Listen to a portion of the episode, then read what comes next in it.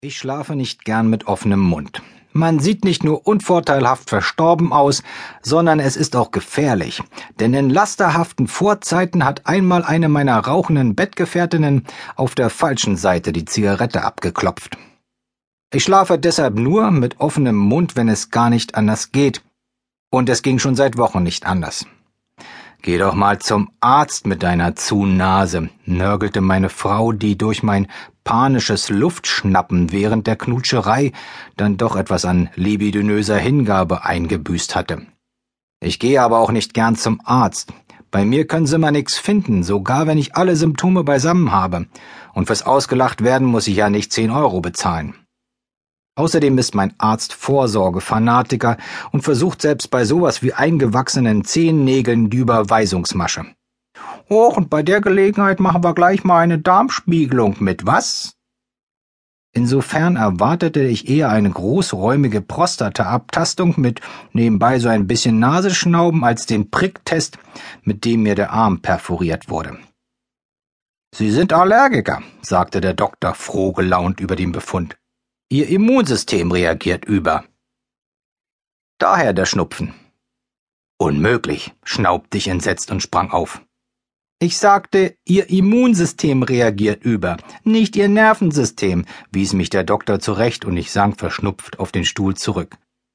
Das mir, das einzige, wogegen ich bisher allergisch war, waren doch Allergiker selbst. Dünnarmige Heilpädagogen und Klarinettisten, die noch bei Mutti wohnen und die bei jedem Parkspaziergang alle zwei Minuten trocken ins Taschentuch trompeten. Natürlich darf ein Mann auch mal eine geschwollene Nase haben, aber nur, wenn hinter ihm ein Dutzend niedergeschlagen wirkender Türsteher den Weg zum Tanzlokal freigegeben haben, aber nicht wegen Schwebeteilchen im ppm-Bereich. Hinzu kommt, ich bin im rauen Osten geboren, wo Luftholen noch richtig Arbeit war, und war von Kindesbeinen an gewöhnt, ohne zu mäkeln, alles einzuatmen, was auf den Tisch kam. Aber ich war doch früher nie allergisch, trotzte ich noch. Doch der Doktor legte nur kompetenzpotenzierend seine Fingerspitzen gegeneinander und sprach, dann haben Sie bisher noch nie in der Nähe von Schwarzerlenpollen gelebt. Tja, ich bin also der Stefan und ich bin Schwarzerlenpollen allergisch. Da haben ja die Leute vor Langeweile schon das Zimmer verlassen, bevor man seine Allergie richtig ausgesprochen hat. Mein Schwager hat wenigstens eine handfeste Milchallergie und fällt röchelnd vom Stuhl, wenn er aus der falschen Tasse getrunken hat. Aber Schwarzerlenpollen, wer braucht denn sowas? Wenn mein kapriziöses Immunsystem sich schon mit einer ausgefallenen Fehlfunktion schmücken möchte, warum kann ich da nicht auf Landminen allergisch reagieren?